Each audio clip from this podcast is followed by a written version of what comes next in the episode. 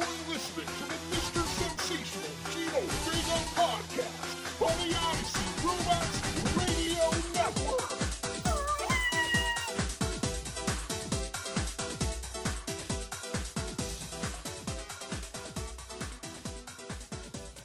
Hey, folks, it's me. It's me. It's Gino B. Mr. Sensational, Gino Vega, coming to you. Yes, you. I'm speaking directly to you. You know who you are, you. With the Mr. Sensational Gino Vega podcast on the IC Robots Radio Network. We are here, folks. We are here with episode 55. 55 alive. We are now five increments past halfway to 100. And when I first started doing this show in its original incarnation, way back in like, gosh, it was like the pre Mr. Trump days. So it would have had to have been um, like at least 2016. I had to quit doing it for a few years when I had a full time job that got in the way. And that was, um, I got hired for that job on the night that um, Mr. Trump won his election. Not when he won his second election, when he won his first election. Not when the, the fake votes um, caused him to um, appear as if he didn't win the election, but the, the first one when they actually, he was able to overcome uh, all of the voter fraud. I was out the other night here in Napa, California. I was um, at a drinking establishment, and a fellow walked in. He was wearing a shirt that had uh, it was like the Quaker Oats logo, but on the Quaker Oats uh, guy's face instead it was Joe Biden's face, and it said "Faker votes." Faker votes. Get it?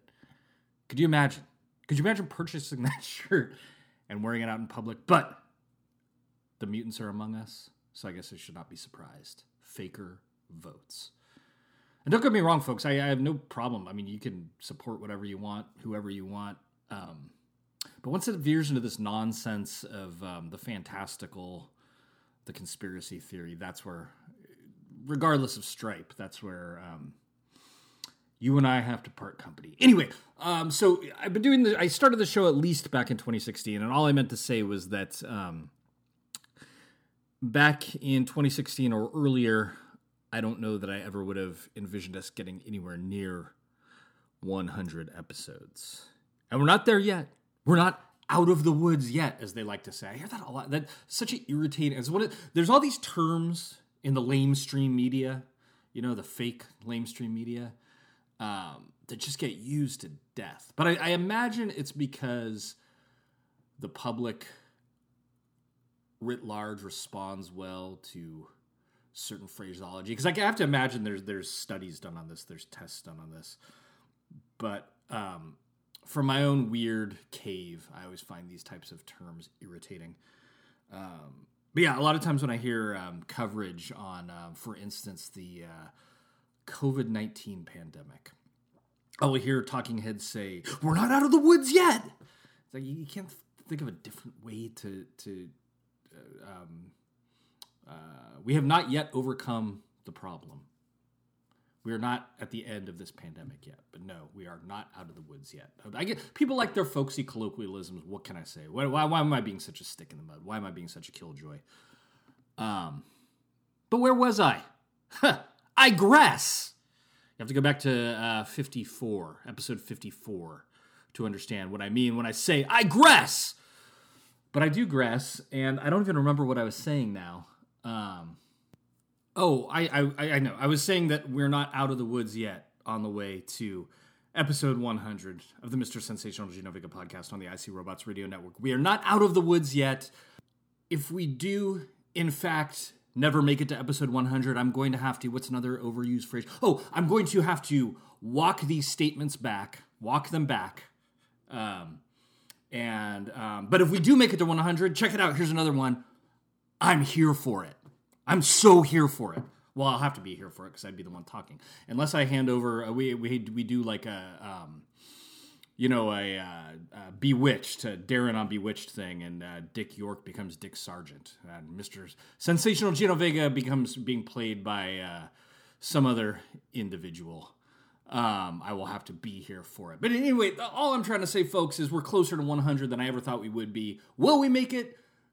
God only knows. The the, the podcast gods alone can judge me. They uh, that that's another great. Um, that's less of a lamestream media thing. That's more of like an athlete thing. Like uh, some athlete just like got busted on domestic violence and like you know maybe killed some people and uh, you know drunk drove their car into a school and only God can judge me. Well, that, be that as it may, um, as a, a as a thinking, intuiting individual. I, I may, I may. Uh, you never know the whole story. I do understand, but at the same time, you know, people do get impressions off of behavior. So perhaps only God can judge you, but I, I guess that doesn't give you license to act wantonly. However, you want in this social world without other individuals having thoughts and opinions in there. Get it? Get this? Hearts and minds. That's another great one. Hearts and minds. Hearts and minds. Okay, um, so yeah, we are here on big episode 55, on our way to episode 100, uh, podcast God's Willing.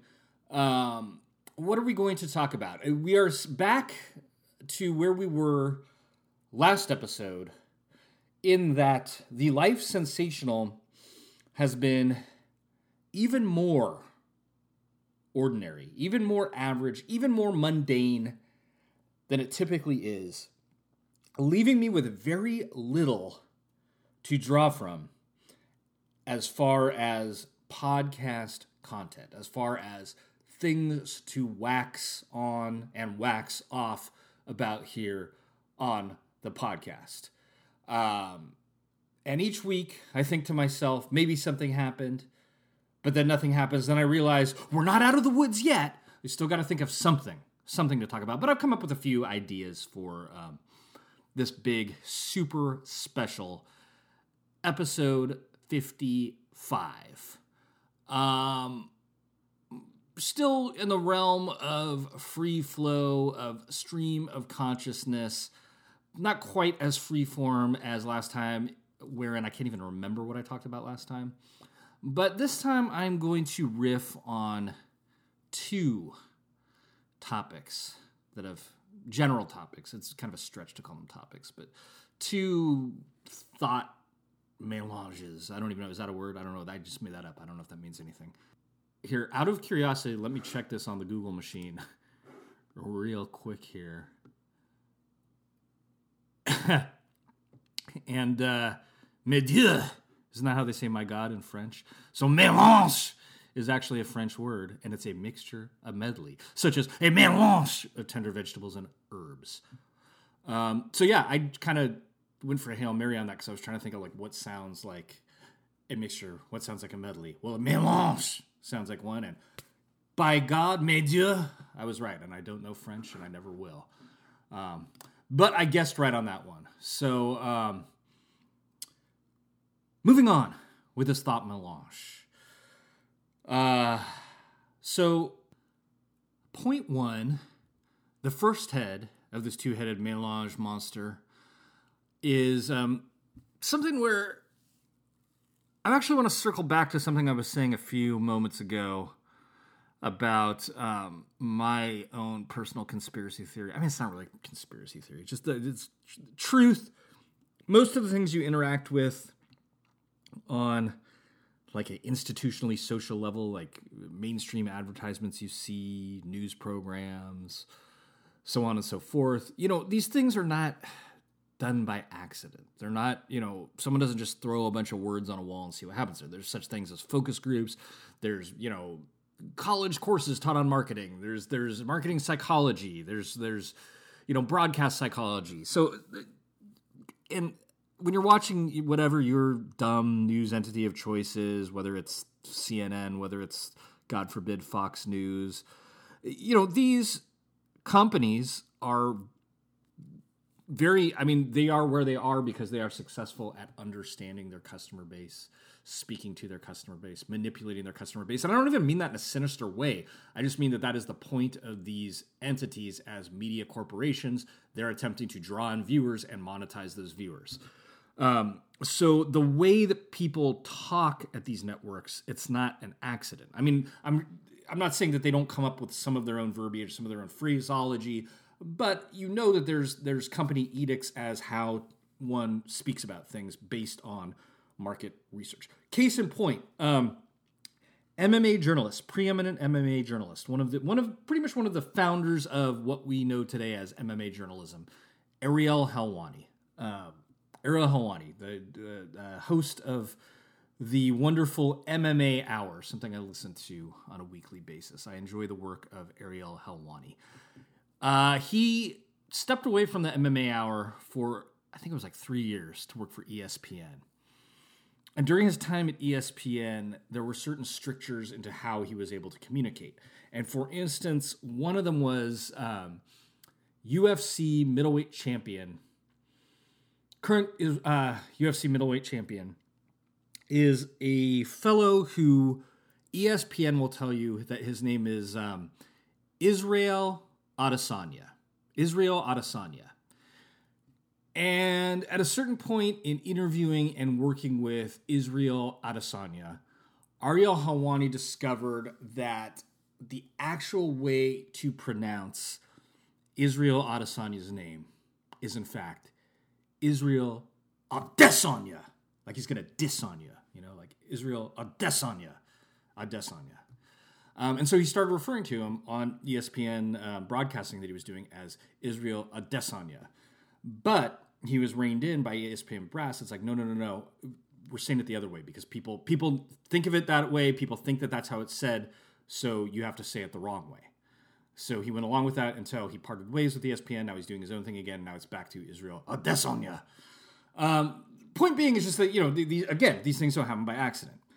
Um, so what I'm trying to get out here is that anytime that you are plugging into the Borg, anytime that you are engaging with, you know, for lack of a better term, the well overworn, not particularly descriptive term of mainstream media, any communication media that's coming to you um, from kind of like a conglomerate uh, launching point where there's been all this. Um, marketing research and psychological research going into the content that you are consuming anytime you choose to engage with this sort of content, you're basically giving yourself over to a certain amount of manipulation or a certain amount of um, understanding that you're joining into a uh, what do you even want to call it? Like a mass conversation. You're accepting certain things as truths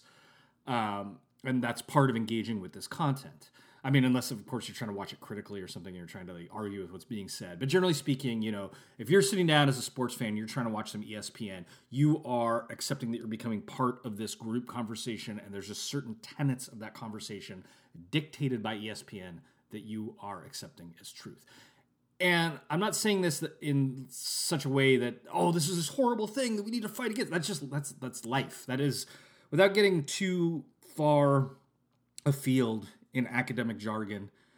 Um, when I used to study philosophy, one of the most interesting things, belief systems that I encountered, that I choose to believe myself, your mileage may vary, but it, it's something that speaks very much to me, is this idea that when it comes to our life as social creatures, our life as um, members of a I don't want to say a community, like not a, not not a personal community like your friends, your family, uh, you know, your your hobbyist peers, but when you're when you're just out in the world transacting as, as a as a as a cog, when you're going to use the ATM, when you're going to buy stuff at the store, when you're uh, you know flying in a plane, when you're watching ESPN, um, you're engaging in these social systems, and they are these systems that exist independent of us as the individual personal human beings that we are. Like when I go to the bank and withdraw money from the ATM, it makes absolutely no material difference whether I am the sole Gino Vega. I simply have to be the credentials Gino Vega. And so long as I'm authentically the credentials Gino Vega, that's all that matters. So, my own personal belief system, the Gino Vegan worldview, as it were, um, is that we live as human beings kind of inhabiting this Venn diagram of these two spheres where we have our real personal life, doing things that matter, uh, engaging with, with people we care about, um, having unique uh, interactions, and then the social sphere where we're basically part of this machine that exists independently of us as persons and we really have no no power to control or do anything about. Um, that we are born into this machine-like world but somehow within the machine there's a strange there's a strange ghost in the machine that is our personal lives that uh, and the two exist sort of in tension sort of in competition and also sort of mixed together because you can't completely ever extricate yourself from the social machine easy for me to say but god forbid you ever lose that personal side and you just become entirely a person of the machine a thing of the machine. Point to all this is that it is no surprise that when interacting with mainstream corporate content, you are in interacting in the social world, you are being driven as part of a herd, and there's nothing wrong with that. Sometimes we want to do that. Sometimes we want to watch ESPN. Point being, we spend a lot of our life in this herd mentality. But at the same time, you constantly hear people who are fully plugged in, uh, fully participating in this herd mentality, thinking that they're the smartest guy or gal in the room and they've somehow figured it all out and everyone else is the sheeple, but they're not part of the herd, while they still continue to consume herd content of their own sphere and behave in this herd like way. Which is going to bring me to the uh, punchline to all of this. To one of the things I've been thinking about a lot lately, um, for a variety of reasons. And that is this.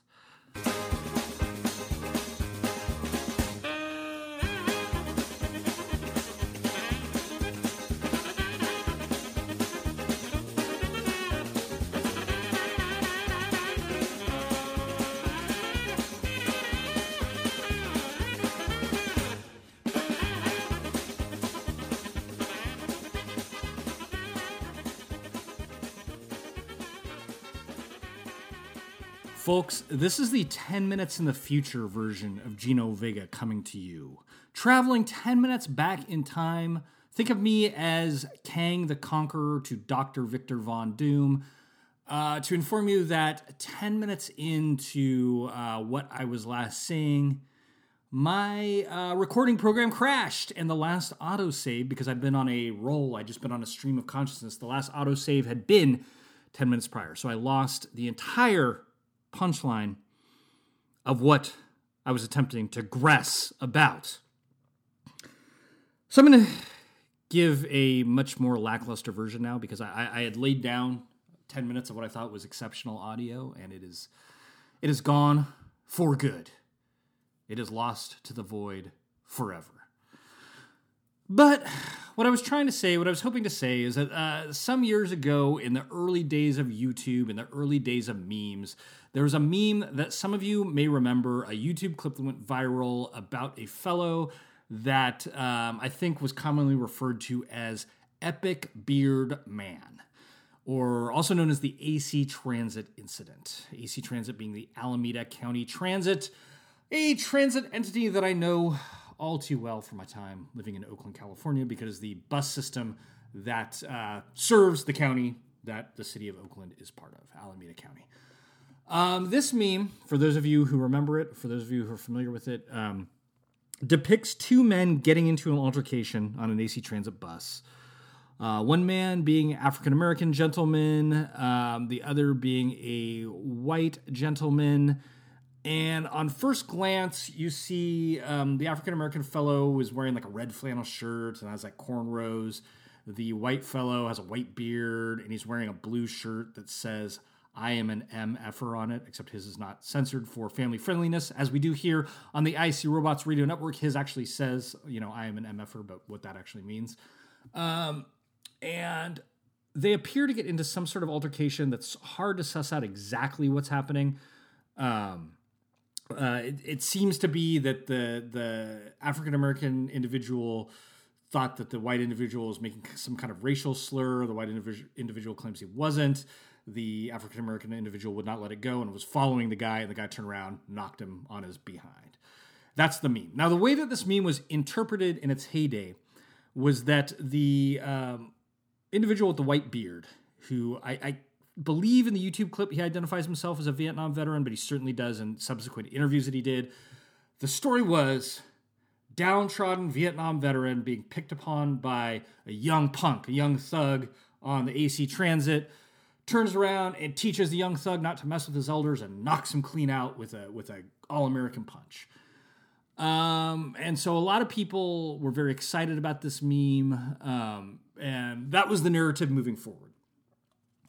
Come to find out, um, at least for those of us in the Bay Area who where this meme kind of lived, I think probably a little bit longer than it did in the larger world outside the confines of the East Bay Area.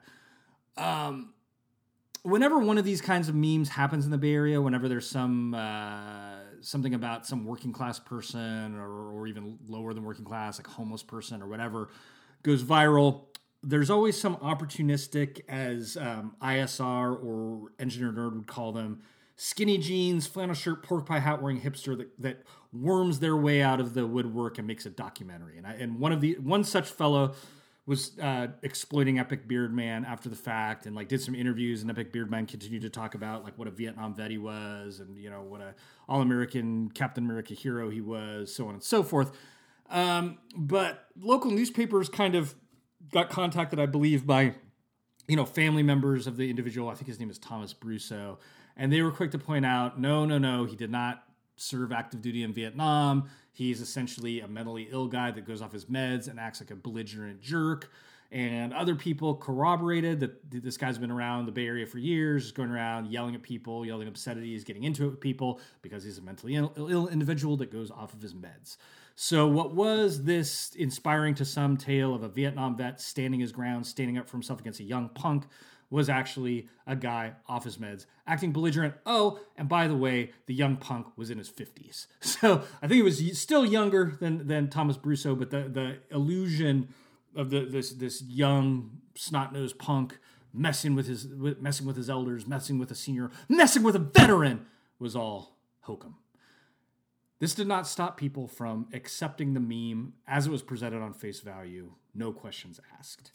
And this falls into something that I um, describe to me, myself, and I, and my own framework of, of lexicons and sayings and the Vegaverse here by myself as the law of Kane and DX are on the other side of the parking lot. Now, what do I mean by this? What I mean by this is many years ago, my younger brother and our friend Rob attended a WWE, or it might have even been WWF at the time, SmackDown television taping. I can't remember the exact year, but it was when it was still like the tail end of the Attitude Era. The Rock was still around.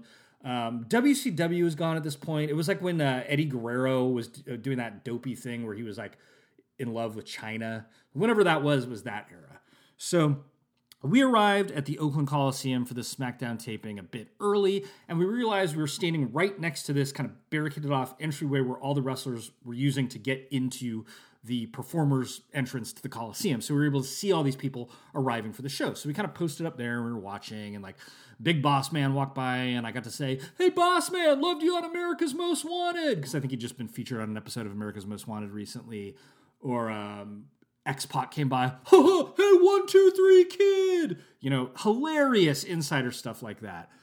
Um, but as this crowd grew and as all of us uh, were waiting to go in and watching the wrestlers, I noticed this little kid on a bike. And this kid, for sure, I don't believe was there to attend the show. I think he was a kid that lived in uh, kind of the wastelandy industrial area near the uh, Coliseum. And he just kind of tooled up on his on his bike to see what all the hubbub was about. But he couldn't see a darned thing because of all of us uh, means having ticket holding um, adults were crowding the walkway, so this little kid on his bike couldn't see anything.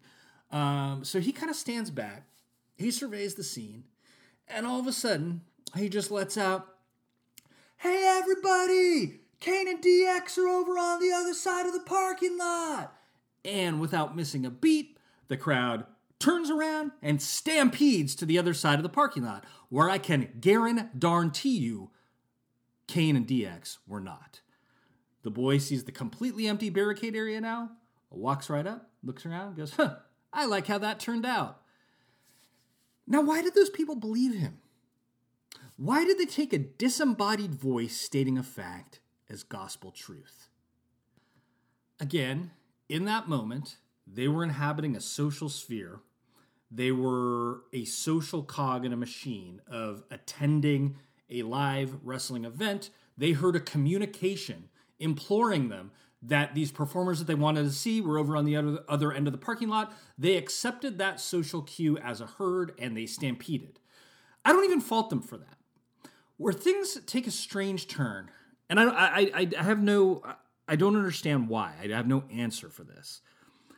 People will take an internet meme like Epic Beard Man at face value and assume that the narrative that they're seeing on first glance or that someone else tells them they're seeing is 100% true, no questions asked. This poor man, this good Vietnam veteran, it doesn't even occur to them that what someone might be, be presenting themselves as or stating is false. They know nothing about this person, they know nothing about the backstory. They're seeing this, this disembodied image, much like they heard the disembodied voice at the uh, Oakland Coliseum about Kane and DX, and they are automatically accepting it as truth, no questions asked. However, when it comes to a different kind of herd behavior, one that I find to be much more, uh, how should we say, useful, um, when it comes to the herd behavior of accepting communications, accepting information from authoritative sources, from experts, from people that have credentials, from people that have been peer reviewed, from people that have spent years, decades studying and researching a topic. In that case, people become reticent to accept this communication, this information as truth. They, they feel reticent to behave in a herd like way when it comes from an authoritative source in service of, say, something like public health public safety. That's a bridge too far. The disembodied voice in the Coliseum parking lot, however, the grainy images of Epic Beard Man on early YouTube, that, that is unquestioned gospel. I remember the first time I ever heard Superman's origin stories. And there's the whole issue of the Kryptonians refusing to believe the findings of Cal, whatever the heck his name is, and the other scientists on Krypton. And I thought, even when I was like probably like four, and I heard that story, ah, it seems a little unrealistic. But what did I know?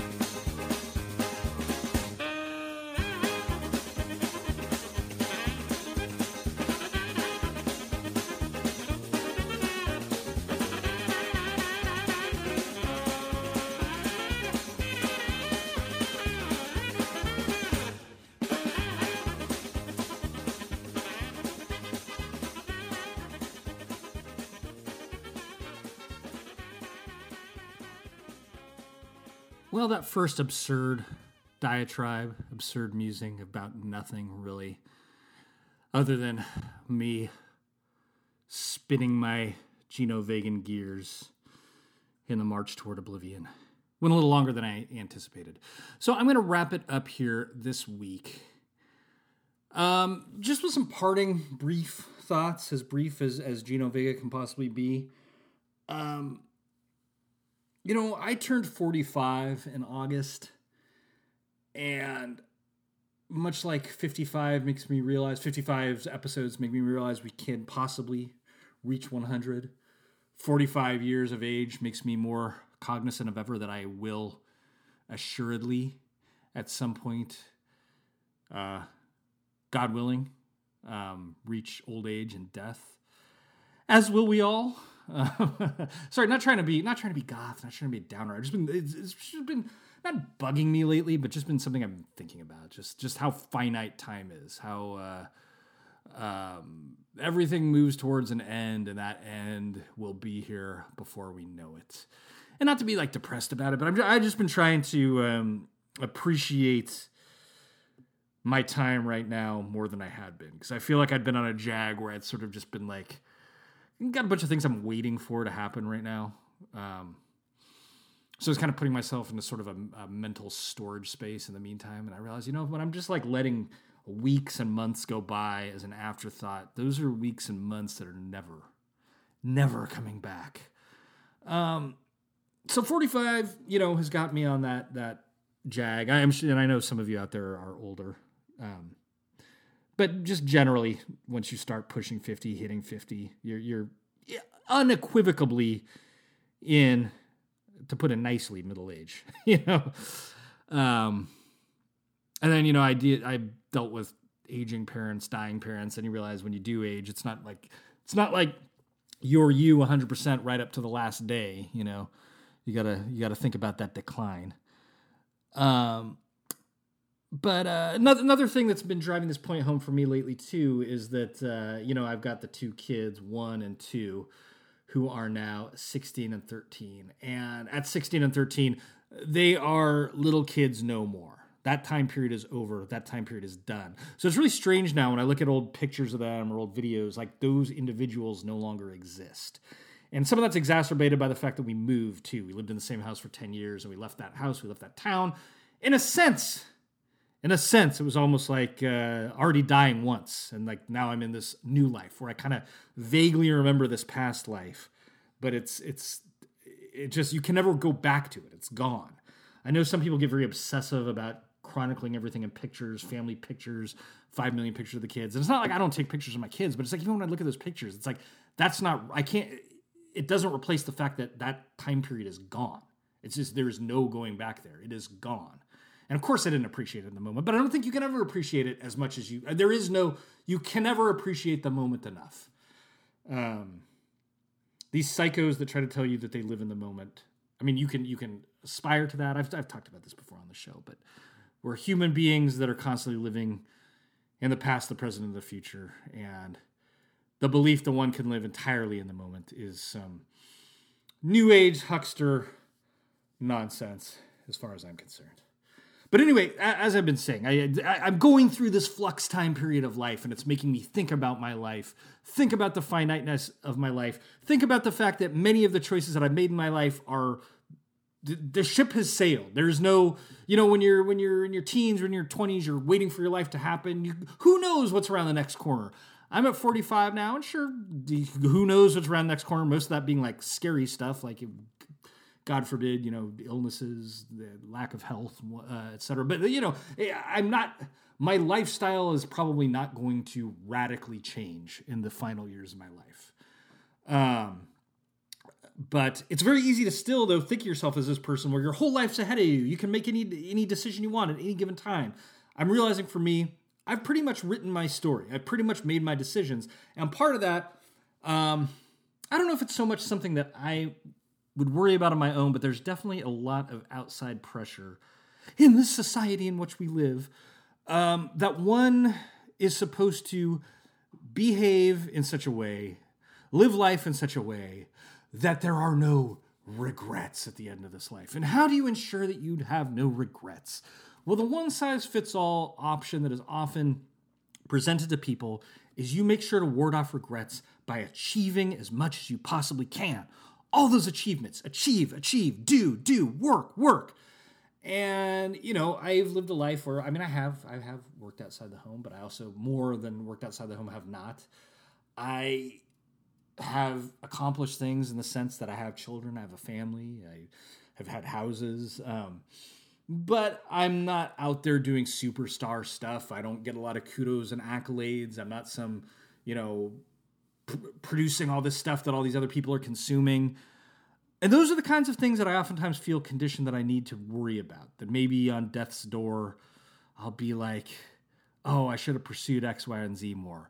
I should have done um, Y, Z, and X less. I don't know. And I think about that sometimes, you know, when I'm in this paradisical state of mind on a Friday or Saturday night. The week is done. The outside world is at bay. Everything's shut down. We're, we're shut into the house. Uh, we're all just kicking back, doing our thing. And I'm, uh, you know, playing some video games, watching something on TV. And then I think, God, am I just like wasting my life sitting here watching other people's content, waiting for death? Um, it, it struck me most recently. I've been trying to watch, um, trying to do a Star Trek retrospective, and as you may know, I've got some OCD tendencies here in the Vega mind. And I can't just watch things casually. I can't just be like, I'm going to watch a couple episodes of Star Trek from here, there, this series. I have to be like, I'm going to watch Star Trek. I'm going to start at the original series. I'm going to watch that whole thing. Then I'm going to move to the animated series. Then I'm going to move to blah, blah, blah, all, everything within the canon. And then blah, blah, blah. I, I can't just be casual. But the problem with that is I often don't get anywhere because with something like Star Trek, there's so much content. I would have to dedicate like the next five years of my life to only watching Star Trek really to get through all of it. So I've managed to break through the OCD. I've managed to not let the OCD in the house, as the therapist advises. Um, and I have made a compromise where I am watching Star Trek, and I did in fact start with the uh, the original series, but I'm not watching every single episode of each series. I'm finding some guides online, and I'm paring it down to um, critical episodes, uh, must watch episodes. And so um, I'm still kind of new in this. I had been trying to watch every single episode of, of the original series. That imploded, short circuited, I gave up, restarted with these recommended episodes. So I'm at, I just watched The Menagerie, which we're all familiar with The Menagerie. I'd seen it a million times. You've seen it a million times, but I wanted to see it as part of my sweeping scope study of watching all this stuff in order um, and how it how it all measures up together, how the characters develop and plots develop and so on and so forth. But in the menagerie, there's a line that I got it when I heard it. I wish I, I was like, I'm going to talk about that on the show. I wish I had uh, recorded it somehow, but I didn't get around to it. But the um, uh, the Talosians are, are are talking about, you know, basically pacifying humans as animals with these images. And you know, I realize that's what I'm doing when I'm playing video games, when I am uh, watching television, watching Star Trek. I am this animal pacifying myself with these images that make life make my life more interesting than it actually is make the world more interesting than it actually is. Um, so is that a bad thing? Is that something i should be depressed about? And again there's a lot of forces out there that um, would argue that yes you need to be the one creating the content you need to be the one in charge but no one's really in charge because when you're the person when you're the famous creator of star trek you're the slave to that job that's what you've chosen to do with your life you're not necessarily having a healthy personal life. You're not necessarily having a healthy family life. I'm pretty sure Gene Roddenberry didn't. Uh, most people that have are, are, epic creators. I think I think it's very hard to balance um, epic creation, which involves a lot of, of, of self focus, a lot of time, uninterrupted time with oneself and one's creations. It's hard to balance that with having healthy relationships with others. And God bless the people that make that choice, that make that sacrifice and do it because they give me something to watch. But I'm realizing, you know, for me, for my life, for the way that I'm wired, the thing that is absolutely most important to me is just kicking the heck back with my family unit. I'm perfectly happy with that. Um, so I'm endeavoring moving forward to not worry so much, not let those thoughts get inside my head, not let those disembodied voices, as it were, like Kate and the DX are over on the other end of the parking lot. But in this case, it's like, you need to be doing more with your life. It's not okay for you to be content with what you're doing. You're going to regret it on your deathbed. I'm not going to regret anything. I'm not going to get regret anything. I have as deep and meaningful relationship with my kids as one could possibly hope to uh, imagine. I'm married to someone that's been my best friend since I was 14. Um, I don't know. I don't know what there is to worry about. And I know that's not all stuff you can choose. That's not all stuff that, uh, just like I can't, you know, you can't necessarily choose to be a super successful this, that, or the other. I mean, you can want to do that, but not everyone is. You know, some that go attempt that path and succeed. Some attempt it and fail. Some want to have a family and don't. Some don't want to have a family and do. Blah blah blah blah blah. It's all kind of a roll of the dice. In my case, I found myself in this situation, and I realize that I'm totally content. And with that, I'm going to stop having night terrors and I am going to sign off for this week. For big episode 55, good lord, did I stick with it for this thing because I was like, I was literally almost in tears when the software crashed earlier. But here we are. We even went kind of long. I try to keep it no longer than like ew, 38 is I feel too long, and that's where usually where we end up. We're at 39 going on 40 here. So folks, folks, this is me. Mr. Sensational Gino Vega for the Mr. Sensational Gino Vega podcast on the IC Robots Radio Network, signing off.